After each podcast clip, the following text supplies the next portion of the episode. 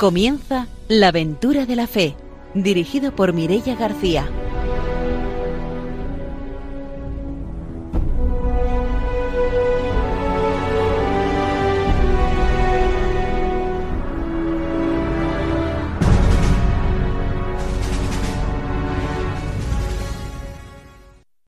Buenas noches. Desde Radio María empezamos un nuevo programa de la aventura de la fe, una nueva aventura misionera. Empezamos, como hacemos siempre, saludando a nuestros colaboradores. Hoy está con nosotros Ramiro Fauli. Buenas noches. Hola, buenas noches. Bueno, como siempre vamos a mandar saludos. Nos vamos a Madrid. Allí eh, vamos a mandar un saludo muy fraterno a un matrimonio misionero que se llama José Antonio Rodríguez y Susana Hernández, que estuvieron en República Dominicana eh, haciendo su misión y ahora actualmente están colaborando con Ocasa Laicos Misioneros pues enviamos esos saludos. Como siempre, vamos a saludar al Padre Arturo, que no puede estar con nosotros. Le mandamos muchos saludos desde la Aventura de la Fe. Y saludamos también a nuestro invitado de hoy, que es el Padre Ramón Martínez, que ha sido misionero en Honduras. Buenas noches, bienvenido. Hola, muy buenas. Sí, gracias por recibirme. Pues será como siempre después de la formación y de las noticias cuando conozcamos ese testimonio misionero. Saludamos también a nuestros técnicos, a Ramón Herrero y a Vicente Arias, y empezamos ya nuestro programa con la formación misionera.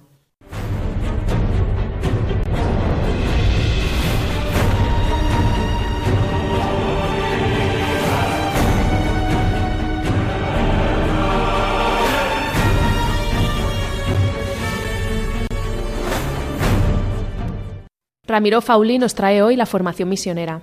Bueno, hoy me toca a mí, digamos, el privilegio de dar la formación. Ya saben todos que estamos con la exhortación apostólica de Redentoris Missio de San Juan Pablo II y ya vamos por el número 88 que estábamos tratando todo el tema que era la espiritualidad misionera.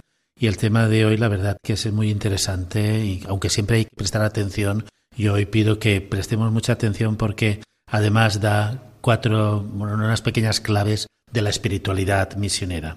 Y dice así el Papa en su exhortación apostólica. Nota esencial de la espiritualidad misionera es la comunión íntima con Cristo.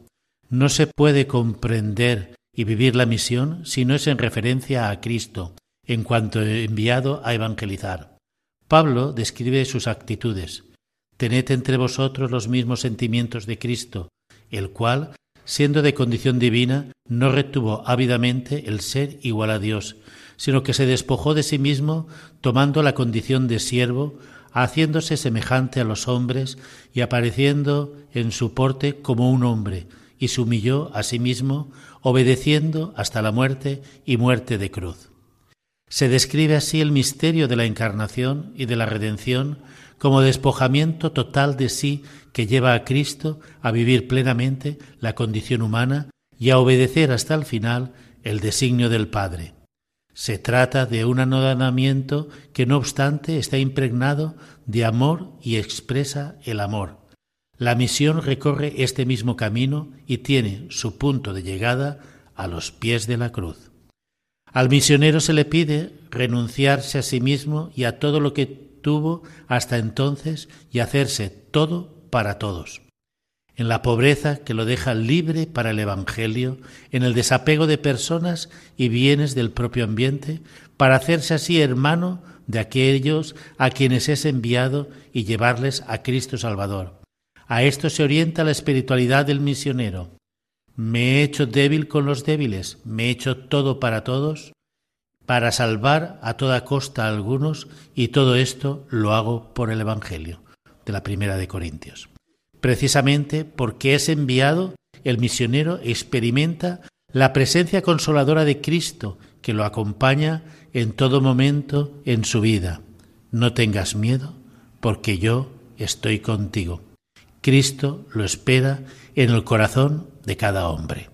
Así pues, Cristo es el verdadero reflejo de lo que tiene que ser la misión. El ejemplo de Cristo que se encarna como el misionero tiene que enculturizarse allí donde va, hacerse humilde y sencillo y tener su fuerza puesta solamente en el Evangelio. El Evangelio es la fuerza que impulsa la transformación de todo. La transformación de la sociedad viene por el Evangelio y el Evangelio entra por el testimonio de aquel que es reflejo del testimonio de Cristo que cada cultura, que cada pueblo se siente interpelado por la acción misionera que es la que lleva precisamente a Cristo. Todo lo demás es accesorio. Los proyectos que se desarrollan, las acciones que se hacen, todo tiene que llevar y confluir en Cristo porque es en Él donde puede producirse la transformación de la persona.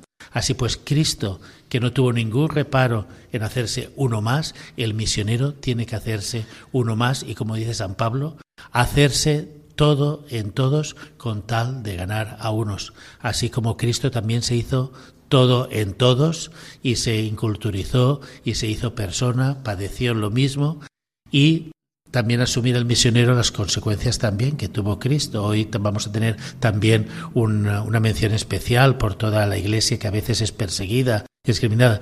El misionero tiene que estar dispuesto a llegar también al pie de la cruz. Al pie de la cruz quedaron pocos, pero después eh, tuvieron que acercarse y reconocer que en la cruz fue el signo donde Cristo manifestó la mayor entrega, como el misionero tiene que manifestar la mayor entrega sufriendo y arriesgando todo por Cristo y por los hermanos. Jesús es el verdadero misionero del Padre y el misionero tiene que tomar el Evangelio como centro de su acción allá donde se encuentre. Pues hasta aquí nuestra formación misionera de hoy. Nos vamos con las noticias.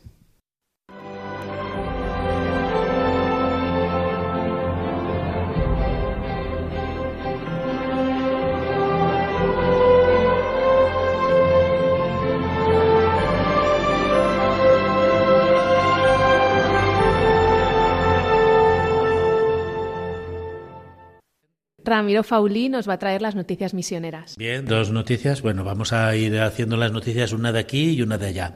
La de aquí es, pues, para, un poco para animar un poco lo que tiene que ser la animación misionera. ¿eh? Desde aquí, desde España, tenemos que estar pensando en que aquí también tenemos que ser misioneros y en este caso pues nada es, vamos a poner un poco la noticia del Fondo Diocesano de Solidaridad de la Arquidiócesis de Mérida Badajoz que cuenta con un fondo diocesano de solidaridad al que los misioneros de esta zona pueden dirigirse para hacer sus, sus, peticiones. El fondo ya ha hecho público los proyectos que financia y ayuda a los países como Senegal, Sierra Leona o Perú. Así pues, se pueden eh, hacer proyectos como la reconstrucción de viviendas en Chimbote, en Perú. También hay, hay proyectos que se desarrollan en otros países, como también es el proyecto cuidados de enfermos crónicos en Senegal, donde también se ha apoyado este, este proyecto, Aprender a jugar, un proyecto de las hijas de la caridad, una panadería Madre Isabel en Perú, la construcción de un internado en Putumayo, en Ecuador, que ha presentado el misionero César de la diócesis, también un centro musical en Sierra Leona, donde a través de la música se trata de aprender a que los niños se acerquen también a Cristo, la reconstrucción de la Casa de Catequistas en Leimamba, en Perú, y también este fondo eh, diocesano eh, cada día se va nutriendo del aporte de los eh, diocesanos. Hay una partida de la diócesis que se destina expresamente dentro de un porcentaje de lo que se aporta a la diócesis, se aporta para los proyectos diocesanos. Entonces, estas iniciativas de apoyo a la misión hacen que tomemos conciencia de nuestra labor misionera a través de la oración, a través de nuestro aporte económico y también pues también participando de actividades de animación misionera poniéndonos en contacto donde están estos misioneros donde se desarrollan los proyectos Animamos desde aquí a que todas las diócesis tengan también ese aliciente de apoyar los proyectos para conocer la labor que hacen los misioneros en tierras de misión. Y la otra noticia pues viene de Siria, donde siguen al pie del cañón los salesianos. ¿eh? En Siria continúa siendo un país en guerra y en él están aumentando las dificultades, pero los misioneros salesianos continúan ofreciendo luz en medio de las dificultades, especialmente con los más jóvenes y en espacios de paz para que sueñen los jóvenes en un futuro mejor.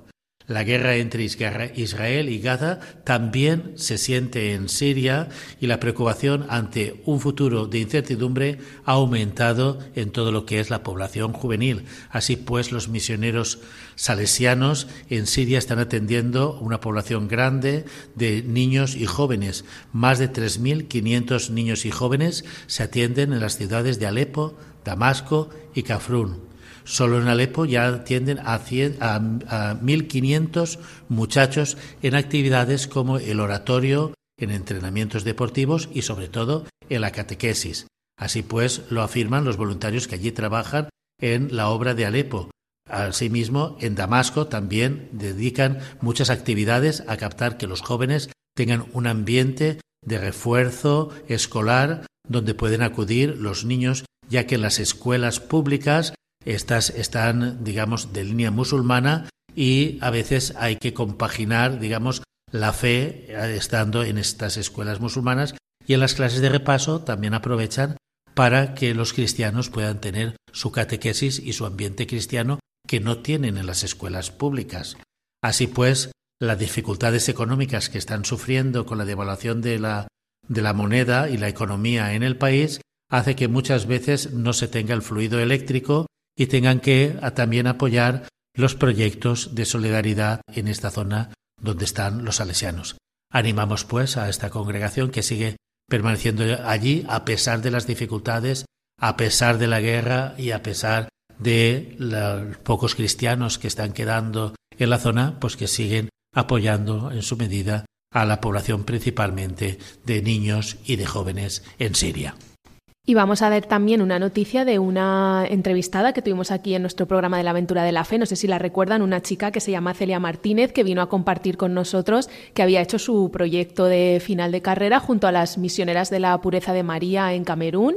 Eh, pues ha recibido recientemente un premio de la UNESCO y va a viajar dentro de poco a Shanghái a, recibir ese premio. Así que desde aquí pues le, le, damos la enhorabuena a Celia y con esta buena noticia cerramos nuestra sección de noticias misioneras. Y nos vamos a la entrevista de hoy.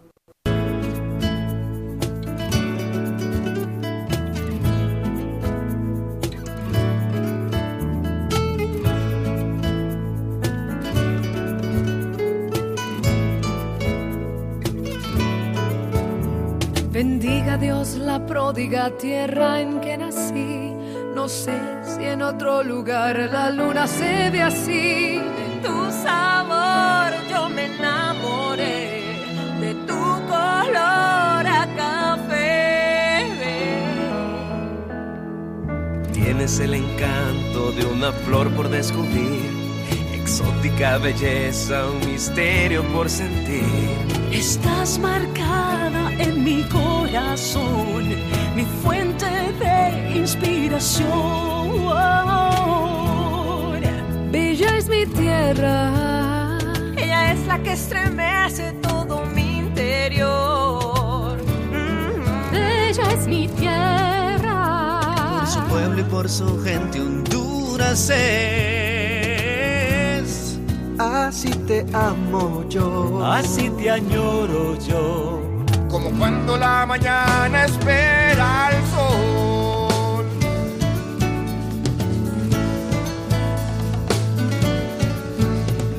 Sos la más hermosa. Esta noche aquí en la Aventura de la Fe vamos a entrevistar al padre Ramón Martínez, que ha sido misionero en Honduras. Buenas noches de nuevo, bienvenido. Muchas gracias, muy amable. Aquí estamos. Bueno, pues vamos a hablar en esta entrevista sobre todos esos años, muchos años, 28 años que usted ha estado por Honduras, pero vamos a empezar por el principio, ¿cómo llega allí a la misión en Honduras? Pues yo soy de la diócesis de Guadix, Guadix Baza, y allí siempre he estado encardinado, ¿no? Entonces tuvimos una pequeña iniciativa con otro colega de abrir un poco la diócesis con ese sentido misionero que no había propiamente aunque en los años 50 algún cura que otro, así un poco por libre, se había ido a Venezuela y tal, ¿no? Queríamos hacer una especie de hermanamiento de diócesis en alguna diócesis de América, ¿no? Por la facilidad del idioma y tal. Entonces otro compañero, Patricio, creo que es conocido también de ustedes, me parece, y yo pues eh, decidimos darle forma a esto. El obispo lo autorizó y yo hice un viaje en el 91 a Venezuela, un poco tanteando qué sitio.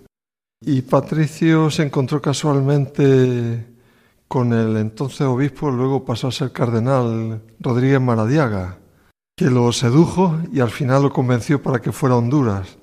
Porque lo mismo, el idioma, la necesidad de curas y también la realidad de pobreza del país. Total que decidimos irnos para allá, él y yo. Sí, eh, todo eso fue en el año 90 y... Bueno, él se fue en el 92. Y unos meses después, en el 93, en enero, me fui yo. Y asumimos eh, una parroquia gigantesca. Yo creo que la población de esa parroquia, San José Obrero, era casi la misma que la diócesis nuestra de origen de Guadix, para dos curas, ¿sabes? Y ahí estuvimos como cinco años aterrizando en la realidad y llevando una tarea clásica de lo que se espera de un cura de parroquia. Pero luego, después de esos cinco años, cada uno fue tomando, fue dibujando un poco su estilo y su forma de servir en la misión. Y Patricio asumió temas de educación y fue cuando le, dio forma al tema de ACOES, de esa ONG, solidaria, de eh, apoyar a muchos jóvenes de escasos medios, zonas rurales empobrecidas, para que pudieran tener estudios y asumir su vida en sus manos con carreras y estudios superiores y abrió colegios. Bueno, eso que venga él y lo cuente también, ¿no? Pero un proyecto extraordinario y una capacidad formidable la de él. Y yo me fui hacia un pueblo turístico que hay cerca de Tegucigalpa, que se llama Valle de Ángeles, allí con la ayuda del 0,7%, que entonces era una ayuda que de la época que muchos ayuntamientos de su presupuesto donaban para países en vía de desarrollo, con ese 0,7% y, y Cáritas logramos comprar un terreno, un coche y una casa y le dimos forma a, a un proyecto de casa de acogida con enfermos de rechazo por el tema del SIDA, una casa del SIDA con rechazo social y familiar. Eso en esa zona muy preciosa de Pinares, como digo, turística y un poco alejada porque entonces era la época más virulenta del problema y, Honduras destacaba con ese asunto unos niveles casi africanos, decían. Bueno, yo estuve con ese proyecto cinco años mientras le dábamos forma, se hizo la infraestructura y, apoyando esos primeros cinco años que fue muy sangrante, porque entonces no teníamos la medicina antirretroviral, etcétera. Total que al cabo de esos cinco años yo decidí regresar. Y aquí hago un lapsum, una palabra. o sea, estuvimos cinco años de parroquia, Patricia y yo, y cinco años con el proyecto de Casa Zulema, se llamaba así Zulema en homenaje a una, a una chica que yo conocí en esos años previos de parroquia, que había sido, era madre soltera y había sido, había sido violada y tuvo esa, una niña, ¿no? Y yo la conocí ya en su fase final y eh, muy inteligente ella me dijo que había, que sabía que iba a morir, ¿no? y que tenía que aprender ahora, igual que tuvo que aprender a amar a esa hija fruto de la violación, tuvo que aprender a, deshacerse de ese lazo obligadamente porque iba a fallecer y era muy consciente. Entonces, pues pusimos ese nombre en homenaje a Zulema. Y ahí estuve al frente, cinco años. Eh, yo estaba un poco como, no cansado, pero sí había sido un tema fuerte, un poco de vértigo, y un poco solo lo viví aquello. El caso es que casualmente, si me pongo a buscar a alguien que tomara el relevo, no, no lo hubiera encontrado tan fácil. Encontré a una señora que era anestesista en el hospital, hospital escuela, uno del el más importante del país, que ya estaba de retirada de jubilación y ella lo asumió. Y algo muy importante era también dando el espíritu de fe que queríamos garantizar al proyecto. Y yo me vine. En ese entonces mi padre creía que iba a cerrar la puerta para Honduras. Mi padre empezó a desarrollar el Alzheimer y me vine a Elche. Y estuve, me asignaron una parroquia del centro de Elche. Estaba muy cómodo, estaba muy bien. Y llegué en octubre del año 2005 o 2004. Y, en, en el Semana Santa, en el mes de marzo del 2006, en el Viernes Santo estaba oyendo al compañero sacerdote, allí estaba el hombre predicando los oficios, yo era vicario allí con él, llegamos los dos nuevos a esa parroquia del corazón de Jesús, de Elche, y así un poco distraídamente, no porque estuviera hablando el colega, ¿sabes? Pero yo tomé la decisión de que me regresaba, que no sabía muy bien qué estaba haciendo allí. ¿Qué te parece, Mireia? Entonces fue un, puntazo aquello y en octubre de ese mismo año regresé a Honduras. El obispo de, de Alicante, que me había recibido hacía poco tiempo, un hombre muy cordial y muy sabio y humano, no me hizo muchas preguntas, ni siquiera por qué tan poco tiempo y tal, pero me entendió. Y prácticamente, como digo, en octubre de ese año 2005, octubre-noviembre, ya estaba de regreso. Y ahí se puede decir que, que empieza mi segunda etapa. Una etapa donde yo sabía que eran los años de fuerza y de juventud que me quedaban en esta recta de la vida, aunque todavía soy consciente que me queda mucha cuerda, ¿no? Pero, pero cuando regresé en el 2006 era otra, otra fase. Eh, casa Zulema, la Casa del SIDA, siguió con esta señora, Laura, y que lo hizo y lo está haciendo muy bien. Ya se ha hecho mayorcilla, estamos más bien viendo ver el relevo de ella, pero no es fácil. Y ese fue el comienzo, un poco extenso, te he contado hasta, hasta esa fecha. Sí, yo quería preguntarte, porque todos los comienzos son muy interesantes, ¿no? El primer comienzo es cómo conseguís vosotros de una diócesis pequeña, como es la diócesis de Guadix, ¿no?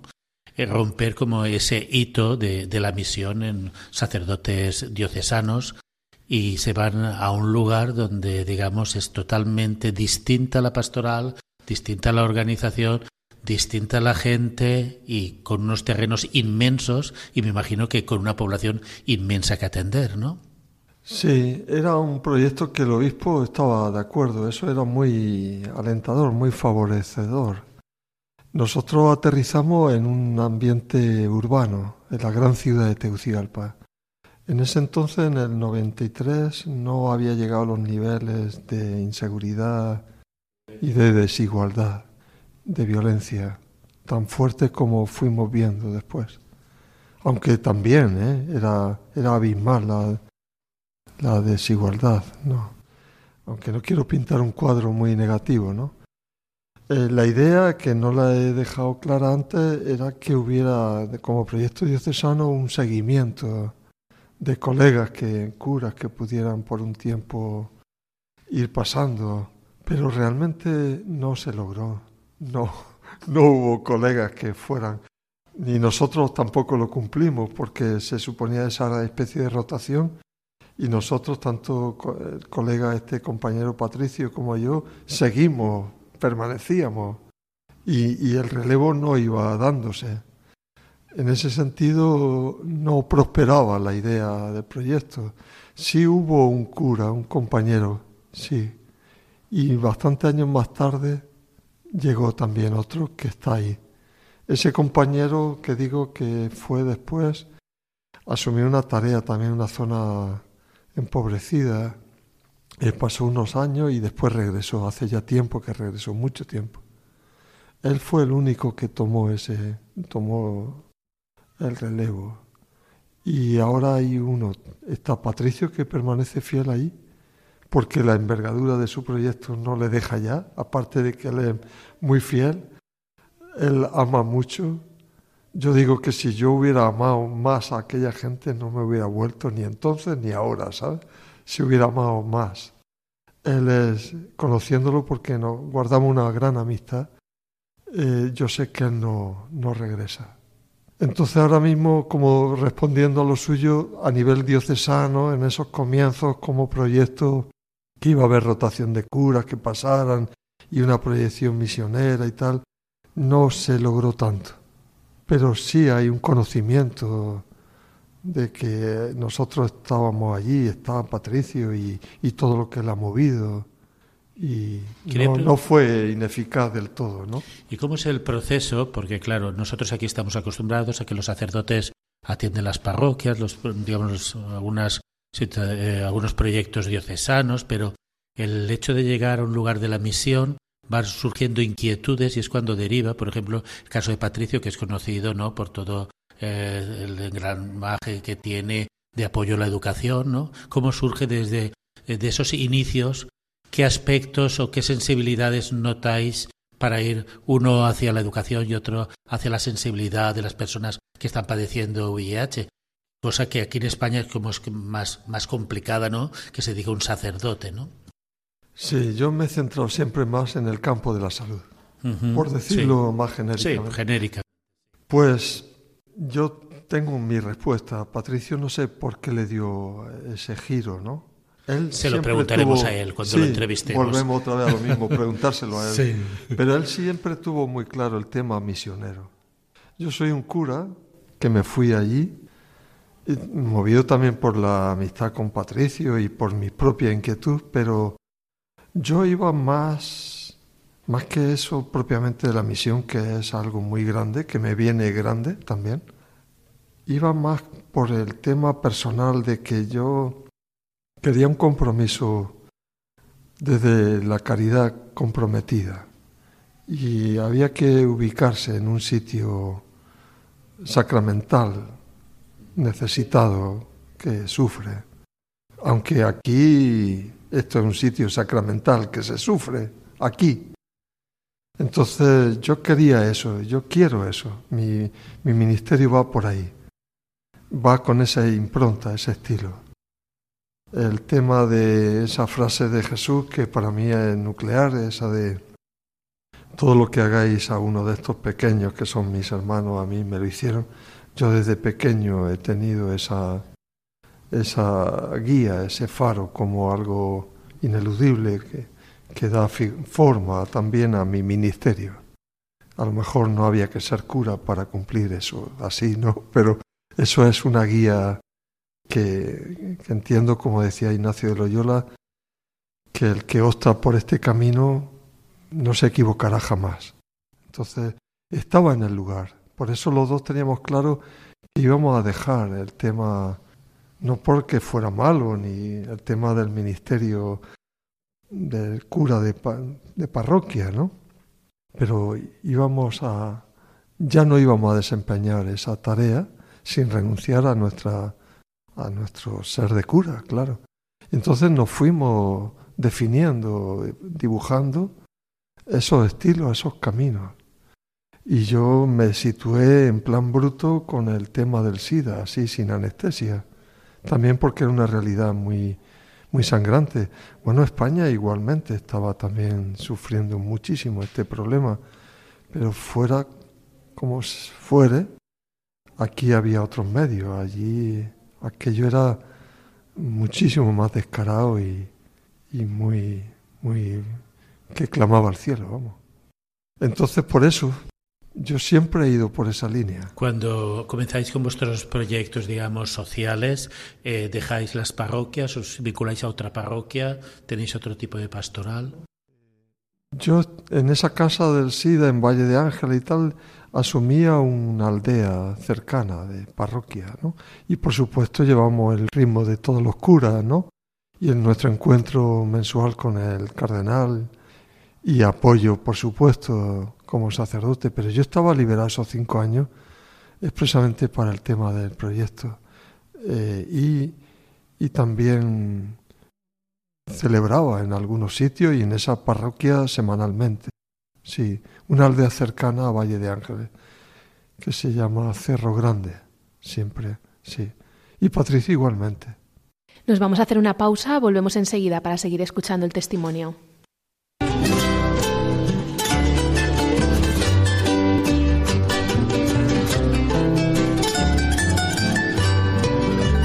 Virgen de Suyapa, oh reina de Honduras, la nación entera te aclama de hinojos y devota implora las santas ternuras, la dulce infinita piedad de tus ojos, y que aparte siempre los crueles sabros, que sea la dicha y que canten todos su felicidad.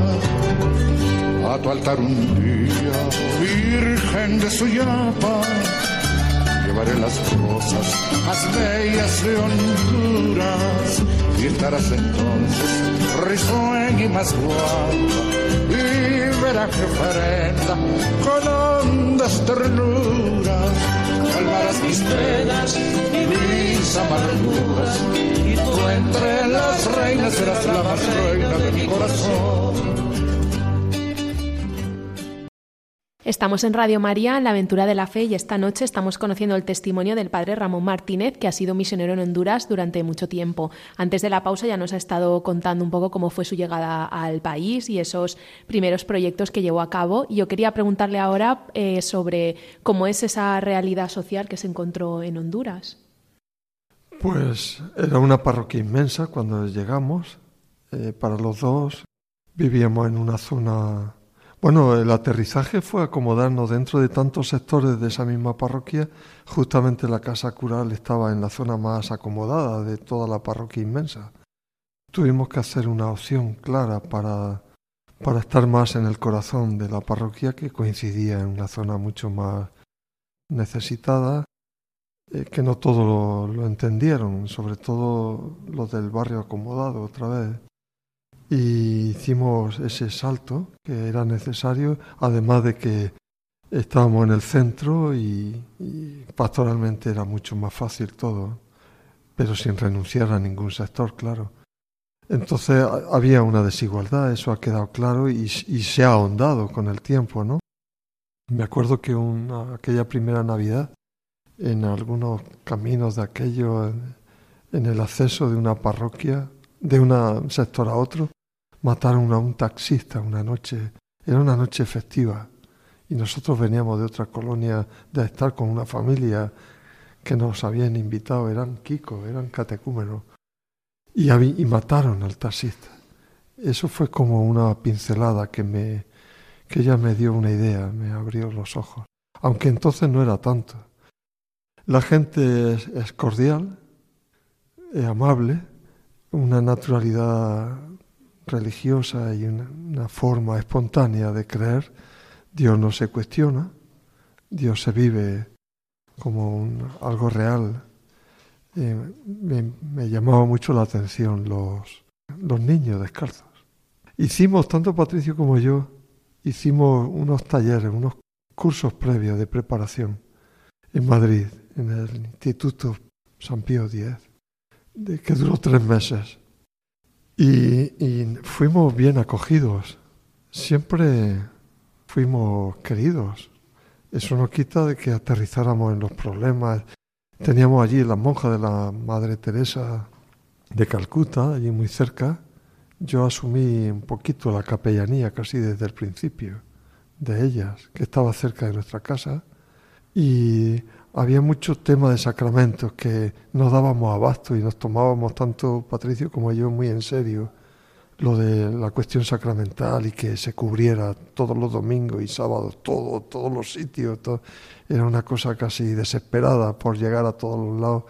Y a mí al principio me acobardó mucho el tema del tráfico y no me animaba con el coche, pero el carro es lo que se dice allí, ¿no? Pero al final ya me solté, pero era una agonía tener que ir a todos los sitios. Y, era un aterrizaje también poco pausado, algo, para saber en qué terreno estábamos, porque había, tenía inseguridad personal también, para cómo saberte dirigir. Y, a grandes rasgos, eso fue lo que me encontré. Yo había estado en Venezuela, que en el tanteo ese, pero me chocó un poquito la América que yo descubrí en esa Venezuela, de esos tres meses que me pasé en el verano del 91.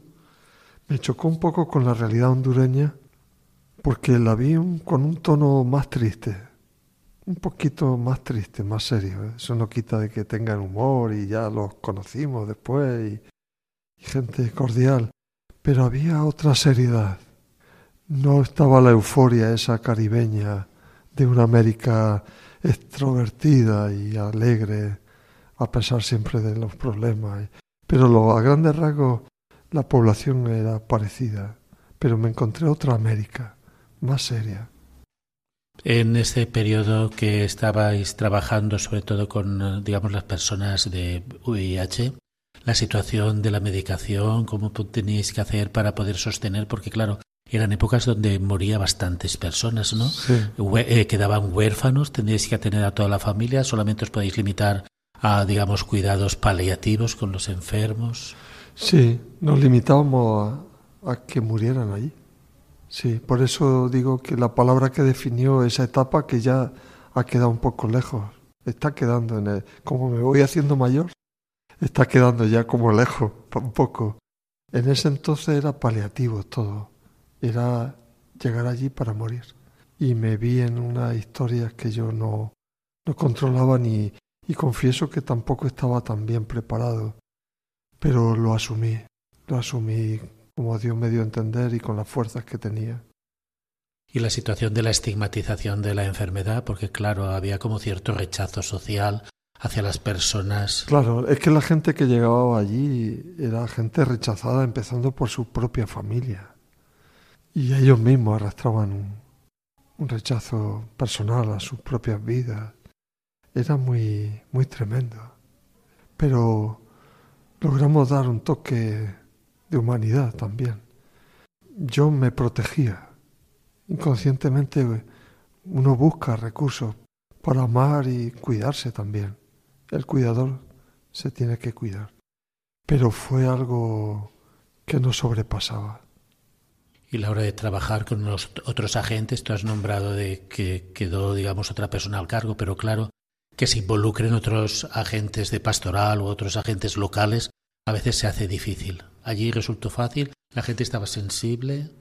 Eh, la gente seguía el juego del, del rechazo también y el estigma. Yo empezaba a darme cuenta que había alguna parroquia acomodada eh, nos tomó como algo propio a la hora de, de garantizar eh, la manutención un poquito y, y, eso fue reforzándose, sobre todo cuando pasó a manos de Laura. Entonces, eh, digamos que el proyecto de Casa Zulema tuvo éxito, entre comillas, porque la realidad propiamente hondureña lo tomó como propio, tuvo aceptación. Desde el tema caritativo, así o la visita semanal o final de semana para había de todo en el desfile de personas que pudieran pasar por ahí que no quiero hacer juicio porque ya está hay un poco de nebulosa y yo no quiero ser crítico demasiado que la gente al final lo tomó como algo suyo de hecho un proyecto que ha prosperado sin necesidad de tanto depender de fuera ¿eh? Eh, ahí es lo positivo que quiero insistir pero sí, no podían dejar de haber, quizás por ignorancia, prejuicios, no podía dejar de haber un rechazo de, de respecto a esa realidad. Luego ya todo fue normalizándose algo y ya empezaron los antirretrovirales y la Casa Zulema se aceptó como institución que garantizaba que eso se podía repartir bien y, hacer bien la, el tratamiento por la garantía que, que podíamos dar nosotros, ¿no? Tuvimos un poco de crédito ahí. ¿El que fuera un sacerdote y español le daba mayor solidez o le generaba rechazo? No, no había rechazo porque yo fuera cura, no. Sí soy consciente que, que todo esto podía despertar preguntas, pero preguntas buenas también a veces podemos crear una inquietud saludable, ¿no? Despertar preguntas. ¿Y este tío qué hace aquí? ¿Por qué hace esto? ¿no? Todo eso es sin provocarlo, sin ser pretencioso de nada, porque yo reconozco que era un poco ingenuo también, por mi parte.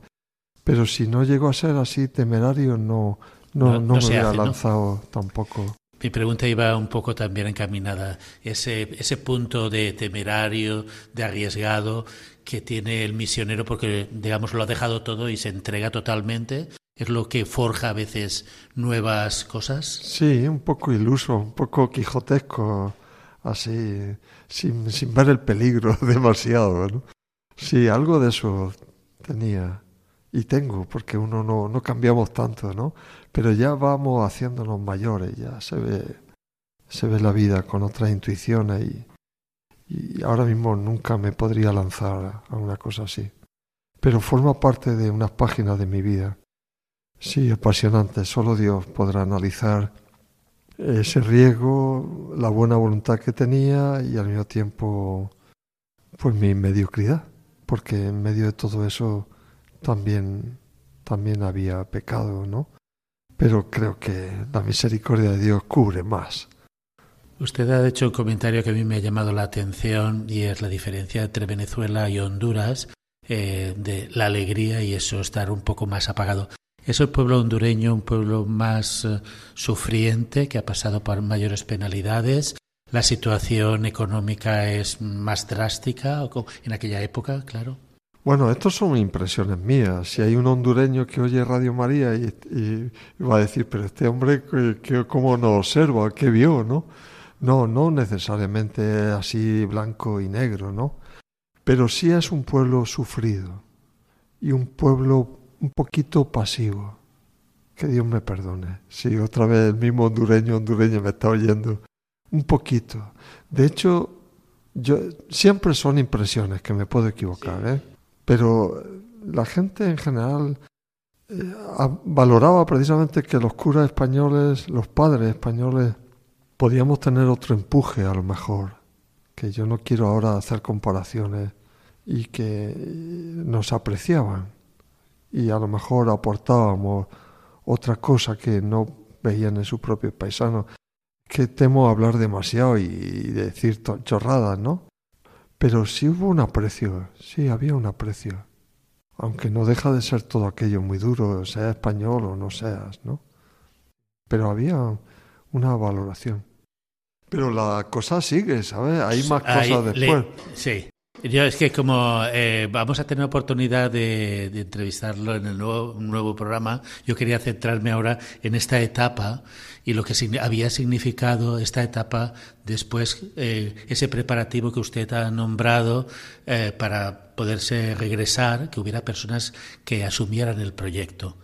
¿Fue complicado la asunción del proyecto de la Casa Zulema? Ah, no, no, no fue complicado porque fue providencial si yo me dedico a buscar una persona que quiera estar allí, nunca la hubiera encontrado, creo. Pero esa persona llegó. Fue, por eso digo que fue providencial. Ella era una persona no tan mayor ni tan joven y con conocimiento de medicina, una enfermera veterana en, en, sala de operaciones con anestesia y tal, en el mundo hospitalario muy curtida y al mismo tiempo con una honda experiencia de fe grande, ¿no?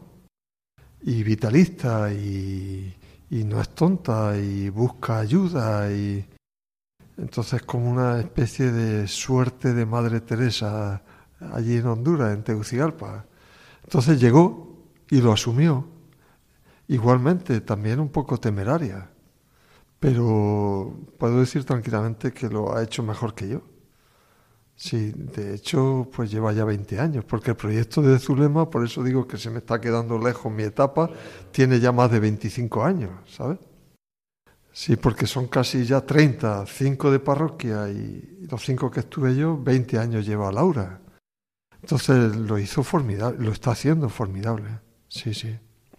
Pero ya paulatinamente fueron más, más ventajas en cuanto a la medicación y y a la forma de vivir allí, de estar con los enfermos y, y la realidad, cómo atender a aquella gente. Después también ha ido evolucionando todo lo que es la atención a los pacientes de VIH y, digamos, ya se consolida, ¿no? Claro. Los, inicios siempre son como más. Claro, eso me tocó a mí, el vértigo. Las palabras que defino, eso, esa tiempo, esos años, fue vértigo. Aparte del vértigo de esta casa, en esa época nombraría algunos otros vértigos que había en, en la zona. Eh, de esa primera etapa, de esos primeros diez años, antes de venirme, más vértigos.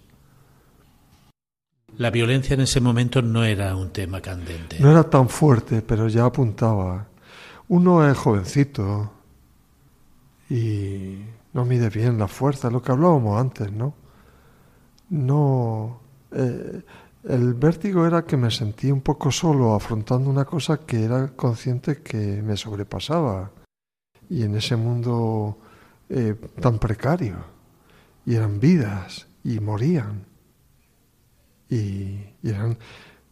Por ejemplo, tuve que vivir una situación tremenda de vértigo, ya que me pregunta por los vértigos, aunque, aunque no lo voy diciendo mucho. Bueno, tuve cuatro, como cuatro asaltos con pistolas, en todo, sumando todo el tiempo. Pero en una ocasión tuve que llevar a una señora a enterrar, de las que habían muerto. Y al terminar de enterrarla, no, íbamos solo el cuerpo en la paila, en el remolque, allí le llaman paila, y yo, una mañana, iba a enterrarla desde ese pueblo de Valle de Ángeles, de Casa Zulema, a la ciudad. Eh, fui al paraíso, al divino paraíso, así se llama el cementerio, un cementerio de pobres, y la enterramos, pagué a los sepultureros, rezamos un Padre Nuestro, había dejado el coche abajo, en un, Toyota, y al salir eh, vi que me esperaban una gente, unos mareros, para asaltarme. Entonces yo ya había terminado. Entonces yo me iba acercando. Había, por un lado, estaba, no había, no había tapia, era tan pobre el cementerio, no tiene tapias. Y sigue sin haberlas. Era como una ladera donde iban poniendo los enterramientos, el camino y, y ya no había forma de dar la vuelta. Era necesariamente, tenía que seguir avanzando. Pero ese trayecto, ese tramo hasta llegar a donde yo veía al fondo que estaban los maleros con pistolas y uno de ellos con una gran piedra para ponerla allí delante y parar yo. Y yo mientras cerrando el seguro, esto es como de aventura de cine, de película de acción, cerrando las ventanillas y, y acercándome, ahí tuve yo vértigo un poco, porque me acercaba a ese miedo refinado, miedo especial mientras me acercaba. Entonces al llegar me aporreaban el coche y tuve que abrir. Entraron, se abalanzaron allí, entraron y querían robarme una cámara de fotos que yo llevaba. Una, digo, a eso no me lo toque, ¿eh? que, tenía una foto importante de unos niños que había tomado porque apoyábamos a algún crío que iba a ser operado y tenía una foto importante. Yo pensaba en eso, digo, no. Y estaban como drogados también. El caso es que me iba camelando al, al jefe, al líder. Además vio que era cura porque había visto cosas de cura. En fin, que yo no quería, no quería bajarme, porque ya me habían robado el coche en otra ocasión, en otra aventurilla, que no quiero seguir contando historias de estas, porque ya con esto ya hay bastante. Entonces no quería bajarme, porque si bajaba era como hacerme más vulnerable y se podían llevar el coche, robado también. Entonces ya me, se llevaron el dinero que llevaba, eso sí, aunque ya me había dado tiempo a pagar a los sepultureros y el enterramiento. Y le dije desde, mi, desde el asiento del conductor, digo, la piedra me la quita, ¿eh? porque no quería bajarme a, quitarla. Y la quitaron. Lo otro estaba un poco sorprendido porque me había camelado al jefecillo, no entendían cómo no, no era más agresivo, pero me lo había convencido. No sé si es que al saber que era cura o no sé. El caso es que al final me, me quitaron la piedra y ya me fui. Pero me quedé un poco marcado con esa historia de vértigo. No, no me acordaba, ¿eh? Ya no me, no me acordaba, pero sí fue de ese, ese trayecto hasta acercarme fue de lo más de las cosas más peligrosas que, que he vivido. La otra historia de cuando el robo del coche también fue interesante. Claro, el fenómeno de las maras siempre ha marcado mucho, ¿no? Nos llegan muchas noticias que Honduras habrá de todo, ¿no? Pero siempre cuando hablas de Honduras eh, siempre nos viene a la mente el tema de las maras, ¿no? De los grupos y que aquí en España veo que también hay también, sí. maras latinas, que hay enfrentamientos. Sí. Es como un botón de muestra de lo de allí, sí. que de alguna manera se va... Y me da miedo, me da miedo que, se extiendan así. Sí. Bueno, actualmente hay todo un sistema que está, bueno, están actuando a veces muy represivamente porque se escapa, digamos, del control, ¿no? Eh, porque tienen como una, especie de, organización de tipo militar también las maras.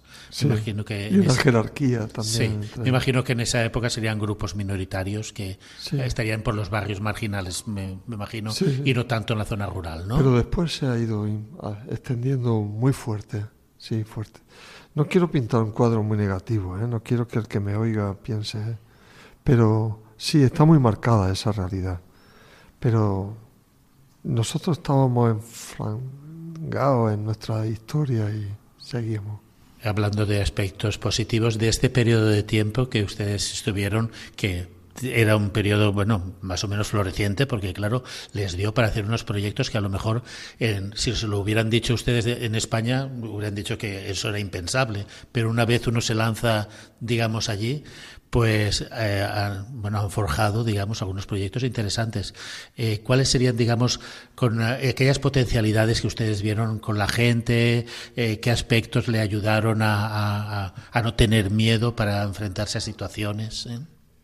Pues aparte de esa vivencia, con todo lo que tiene de terrorífica, un poquito de la vivencia de esa etapa de Casa Zulema, con todo lo que tiene de riesgo y de difícil, pero no sé si es porque está idealizado por esos años de juventud también.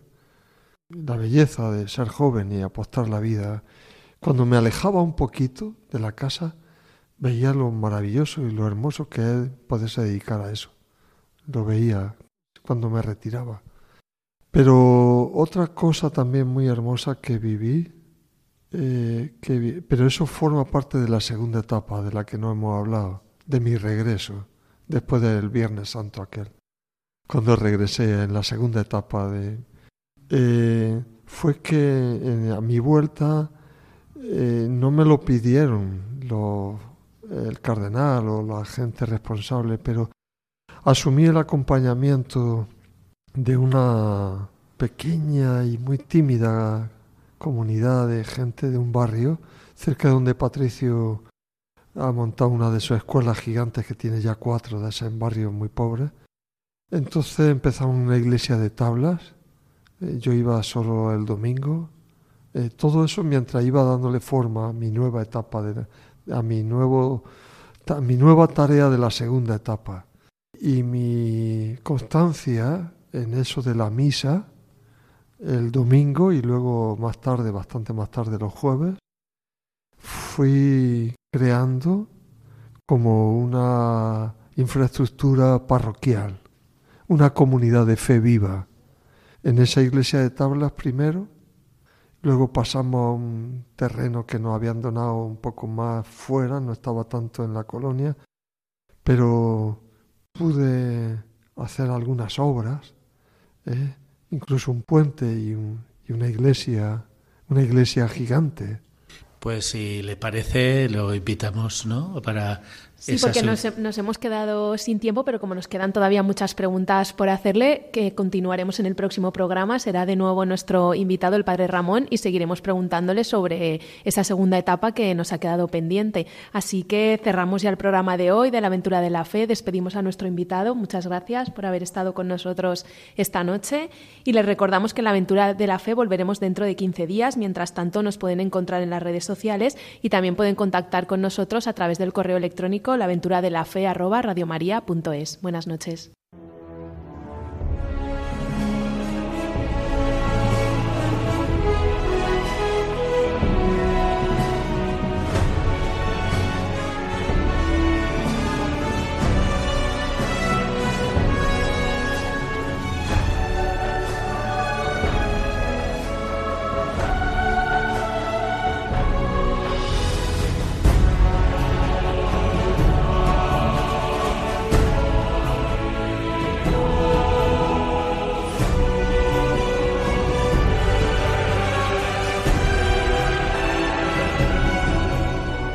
Han escuchado en Radio María La aventura de la fe, dirigido por Mirella García.